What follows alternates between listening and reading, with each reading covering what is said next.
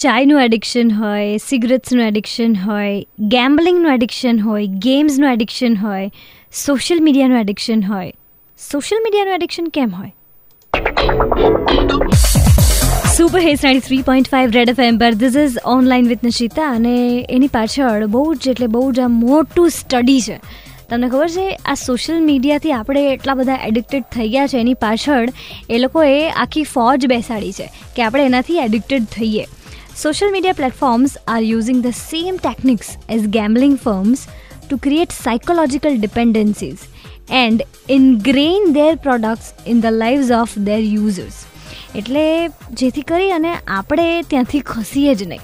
આ એક સાયકોલોજી જે છે આપણી, એ એવી થઈ જાય કે આપણે સોશિયલ મીડિયા વગર જીવી જ ના શકીએ. આપણને આમ કંઈક થઈ જાય. આપણે ઇનફેક્ટ એવું થઈ જ ગયું છે ને તમે પાંચ મિનિટ પણ તમારો ફોન ના ચેક કરો, તો પણ તમને એમ થાય કે અરે ક્યાં ગયો? મારો ફોન ક્યાં ગયો?